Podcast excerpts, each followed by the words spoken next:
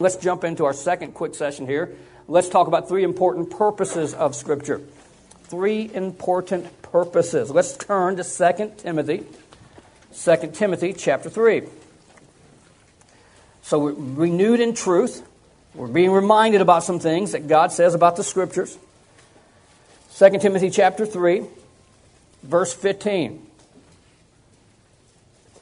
And that from a child thou hast known the Holy Scriptures. If that's your testimony, that's a great testimony to have. Not everybody has that. That from a child thou hast known the Holy Scriptures, which are able to make thee wise unto salvation through faith which is in Christ Jesus.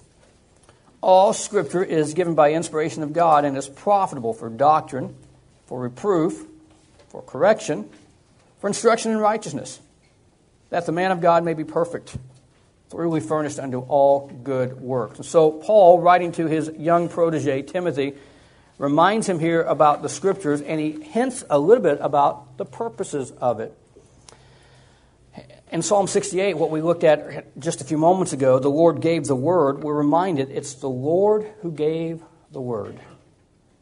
It's His word. So He determines why it's His word. He determines why He gave it. He determines what it will do. The Lord gave the word. This is something that happened in the past, and yet the results are still ongoing. The Lord gave it, and, and we are still reaping the benefits of it today. It's interesting, the Bible says, Great was the company of those that published it. Sometimes when we use the word company, we talk about this Hey, kids, clean that room up. We got company coming over. Quick, open the closet doors, throw everything in. Make it look like we keep a clean house. Company's coming. But dad, it's just the grandparents. They've seen our house. No, no, it's company. It's company. Uh, by the time they've been here a week, they'll see how we really live. But when they first get here, uh, let's have it clean. Company's coming. That's not the way the word's being used in Psalm 68:11. The Lord gave the word, and great was the company. It's more like company B reporting for duty. It's a military mindset. In the early days uh, of our fundamental heritage, there was this idea that we're militant about the truth. Not mean, but ready to draw the line in the sand and say, we're going to contend for the faith. And that comes from verses like Psalm 68 11. There's a company, there's a, there's a military ready to go out and take this word that God has given to us and spread it to anyone who will listen. When you read the book of Acts, you'll find that the word of God increases, it, it multiplies, it, it grows. Why? Because you have Christians saying, This is God's word, and I want to give it to someone else. And so, why is there such an emphasis in the scriptures of getting the Word of God out to mankind? Well, three simple purposes or three functions of the Scriptures. Number one, the Word of God brings salvation. I think that's pretty important. Faith comes by hearing, and hearing by the Word of God. 1 Peter chapter 1, verse 23, we are born again by the incorruptible Word of God. The Word of God is important. Uh, when you see this in the Old Testament, you see it in the days of Josiah, 2 Kings chapter 22, where he's talking about the scriptures. He heard the words of the book of the law and he responded in repentance. In John chapter 5, Jesus told those who were following him, Search the scriptures, for in them you think you have eternal life, and these are they that testify of me. The word of God brings salvation. Without the scriptures, you and I don't know how to get to heaven. Without the scriptures, we have no guide, and everybody does that which is right in their own eyes. When everybody does that which is right in their own eyes, the end thereof are the ways of death. The book of Judges is a great example of people doing that which is right in their own eyes. It's anarchy. And today we're living in a day where people want to do that which is right in their own eyes. And often here's the slogan we hear Well, that's my truth. This is my truth. All truth is God's truth. And God's truth is absolute. It doesn't change from person to person. And the truth of Scripture shows us how to get to heaven. Uh, we don't take a survey and say, How do you think we should do this? How do you think we should get to heaven? What do you think is the best route to take? There's a lot of different ways to get from California to Dallas. I could take the 10 and then come up. I could take the 40 and then come down. I could work my way to the 20. Uh, I could take back roads because my navigation system decided to have fun with me. There's a lot of different ways I could do to get here. And sometimes people have that mentality hey, there's a lot of different ways, but we all end up at the same place because we're all God's children. No. Jesus said, I am the way, the truth, the life. No one comes to the Father but by me. And so the scriptures are important because it brings salvation. Number two, the Word of God is important because it's used in our sanctification. Our sanctification. The word sanctification uh, has the idea of being set apart, it has the idea of being made holy. Sometimes in uh, American society, we think God's goal for our life is for us to be happy. God is only concerned about our happiness. Well, actually, God says more about our holiness. When you read the scriptures, the Bible never says, Be ye happy as I am happy, but you will read, Be ye holy even as I am holy. And so the Word of God is used for our sanctification. John 17, verse 17, Jesus said, Sanctify them through thy truth. Then he says, Thy word is truth. John 15, verse 3, Jesus, after talking about the parable there of him being the vine and we're the branches, he says, Now you are clean through the word which I've spoken. The Word of God is what cleans us up. The Word of God is what sets us apart. Ephesians chapter 5, verse 26 says that He might sanctify us with the washing of water uh, by the Word. The tool that God uses to sanctify us, at least the primary tool, is the Word of God. Because as we read it, we get a picture of who Jesus is, and He begins to conform us into His image through the use of the Scriptures. Romans 12, verse number 1 and 2 uh, is a verse we hear often. I beseech you, brethren, by the mercy of God, you present your bodies a, a living sacrifice, holy, acceptable unto God, it's your reasonable service. And be not conformed to this world, but be ye transformed. How? By the renewing of your mind. How do we renew our mind? Well, partly by the intake of Scripture. As we bring Scripture in, it takes the stuff that shouldn't be there and pushes it out. There's a sanctifying process there. Our minds are renewed through Scriptures. Our desires are recreated based on the Scriptures. God begins to give us His desires. As we spend time in the Word of God, our, our desires change. When I was in high school, I had a desire. My uncle is a civil engineer uh, in Georgia. Uh, his firm uh, designed Home Depots, designed Chick fil A's, and uh, it was a lucrative position. And, and so, what I wanted to do was go to Georgia Tech, become an engineer. I wanted to be a rambling wreck from Georgia Tech. That was my goal. And I knew my parents, if I said the goal was money, that they would sort of dissuade that. So I had to think about how to, how to couch this in terms that sounded spiritual. I believe God wants me to be a Christian businessman so I can support missionaries. That just sounded better than saying I want to make a lot of money. Uh, the truth was that I wanted to make a lot of money. But as I got into a Christian school, as I began to spend time in the Word of God, as I began to be in places where I was hearing Bible taught and preaching in chapels, God began to do a work on the inside. I was already saved, but God began to do a work of sanctification. Because of the scriptures coming into contact with it, my desires changed. And my direction in life changed. Why? Because of the Word of God being used. Now, I don't know how many sermons I have heard in my lifetime. Growing up in a preacher's homes, I got bonus sermons. Uh, well, we didn't have to wait till just Sunday and Wednesday to hear them. My dad had extras for us throughout the week. So I don't know how many sermons I've heard. And when I went to chapel, college, we had chapel five days a week. I don't know how many sermons I heard there. And, and we have chapel five days a week in, in college at, in California. And with Sunday morning, Sunday night, Wednesday night. I, I don't know how many sermons I have heard. Frankly, I can probably give you the outlines from under 10 of them. That'd be generous. It might be closer to five. 10 of them. You say, well, if you can only remember 10 of them, what's the use? Let me show you an analogy. This August, I'll turn 47. That's hard for me to believe. I'm sort of gearing with that idea that I'm getting closer to the 50 mark. I don't look it because I keep my head shaved. And if I, if I let my hair grow out, there's gray in it. This morning, as I got out of the van, one of Pastor Andrew's kids goes, Where's your hair? so I left it in California.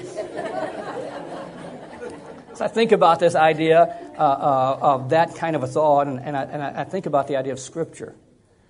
And I think about how God's Word just sort of changes me from the inside out. As I look back, I can't remember all of the sermons I've heard, but in 47 years, I can't remember all the meals I've eaten either. My wife isn't here. She's heard me say this before. I don't know that I could cre- recreate 10 of her menus from 24 years of marriage. That doesn't mean that the food is not important. I wouldn't be here without it.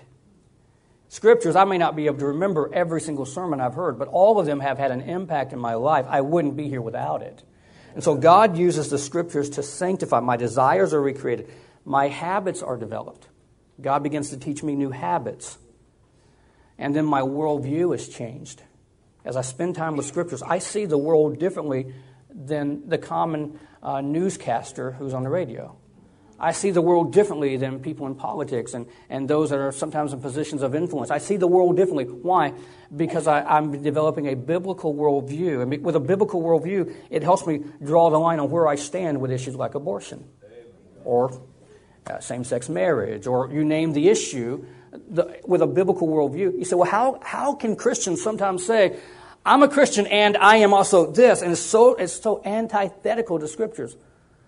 It's one thing to be a Christian in name, it's quite another to say, I want this to be my final authority in matters of faith and practice. And when this is our final authority in matters of faith and practice, it changes our world view. So the Word of God helps us in salvation and sanctification. And then, thirdly, it equips us for service. In 2 Timothy, where we started, why does God give us this inspired scripture? Verse 17. So that the man of God may be perfect, mature, uh, we often will show pictures. Last night, we, my wife and I, we've served in singles ministry for 23 years there in California. There's been a lot of weddings that we've been a part of, and our, our kids have been flower girls more times than I can remember. One of the couples who met in our class 19 years ago, uh, 10 years ago, moved from uh, California to the Dallas Fort Worth area. And last night, their oldest son graduated from high school, so we went over and surprised them and was a part of their graduation. And uh, on their, the board that he had, uh, there was pictures of my kids and him when they were growing up, little kids, like we're talking four and five years old. And and we're sort of looking back at, uh, you know, sometimes the, the way the kids were when they first started and when they learned to walk and when they learned to talk and uh, when they uh, had that stubborn streak that we are trying to break and uh, when they had that self-will thing that, uh, that they probably got from their dad. And, and sort of just working through all of that. And, and now they're, they're growing into young ladies. There's, there's a maturing process. It's not finished. But it's a process that we can at least look back over, over the years and start to see some progress being developed. That's what the Word of God wants to do for us. Help us become mature, to perfect us. Why?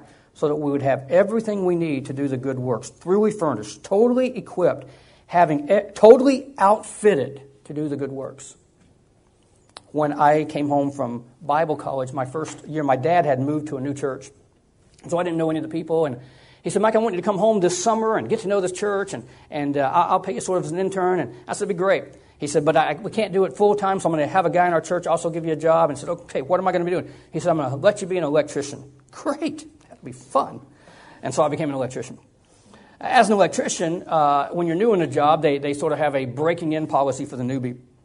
And so uh, we were finishing up our first house, and the guy that was the boss said, Mike, I want you to go out to the truck. We were short a little bit here on this wire, so I want you to go out and get the wire stretchers. And so I went out and looked in the truck for the wire stretcher and I couldn't find him. Came back in the house and said, Sir, I can't find him. I'm sorry. Uh, can you describe him? So he described this fictitious thing and sent me back out again. I came in three different times. The fourth time I came in, they were all dying on it. I couldn't hold it any longer. Say, welcome to the electrical world. And there is no such thing as a wire stretcher, and I didn't know that. That's totally green. And then my second day, he said, all right, now, Mike, now that we broke in, have some fun with you. Today, we want to take you to the tool shop. We're going to send everybody else out first. We got to get you your tools. And I think I weighed about 112 pounds. And so he put this uh, belt on me and began to put all these things, and it just sort of just started pulling me down. And, and so here I am, just 112 pounds. I felt like I had 50 pounds strapped around me. He said, Now, this is for this situation. This is for this situation. This is for that. And, and he, he was equipping me to do the work. That's what this is. This equips us to do the work of God. Uh, practically, if we don't know Scripture, we limit our ability to serve God with long term impact. Zeal with no knowledge is dangerous. Paul describes this in Romans chapter 10, having a zeal for God but no knowledge. I, I think that's a great example sometimes of the Mormons. 18, 19 year old elder with his bicycle comes to your door. He's got all kind of zeal, and he's got a memorized speech from his, his six weeks of training. You get him off track, off topic. He doesn't know where to go. He's zeal, but no knowledge. Zeal without knowledge is dangerous. Knowledge without zeal leads to pride and intellectualism. That's boring. Here I think of the Jehovah's Witness. They have a lot of knowledge when they knock on your door. Ask them anything, they're prepared with an answer. May not be the right answer, but they're at least prepared to give an answer. But no zeal. If I ever go door knocking, there's, more, there's Jehovah's Witness on my street, we just split up and, and we'll, we'll finish the street before they've gone to a couple of houses. Why is that? Because they move slowly. You ever watched them? Have their briefcases, and they, they all move so slow. It doesn't matter if I've observed this in New York, in Georgia, uh, in California. They just they're not in a hurry. When we go out, we come back, we sign back in. How many doors did you hit? When they come back in, they how long were you out? It's a different emphasis, right? Doesn't matter how many people you talked. How long were you out? I was out for two hours on that one street. It took me forever to get to it. Uh, and so I've, I've literally seen 12 people sit at the bottom of a driveway while two people walked up. They're all just waiting for them to come back. Why is that? They have a lot of knowledge, but no zeal. Mormons, on the other hand, a lot of zeal. I'm going to go around the world with my bicycle and I'm going to go everywhere. A lot of zeal, but not knowledge. Here's what, here's what the goal of being renewed in truth is. We never lose our zeal that we had, our first love. That when we got saved, we had to tell everybody. We don't want to lose the zeal. We just want to couple that with knowledge. Because knowledge and zeal coupled together, that's powerful and helps us to have a long lasting impact. Well, we got to know we're saved. And the Word of God helps us to know that. Uh, and, and, we need to understand God's goal for our life is sanctification. And we also need to know that God has created us to serve Him with good works. And so the purpose of Scripture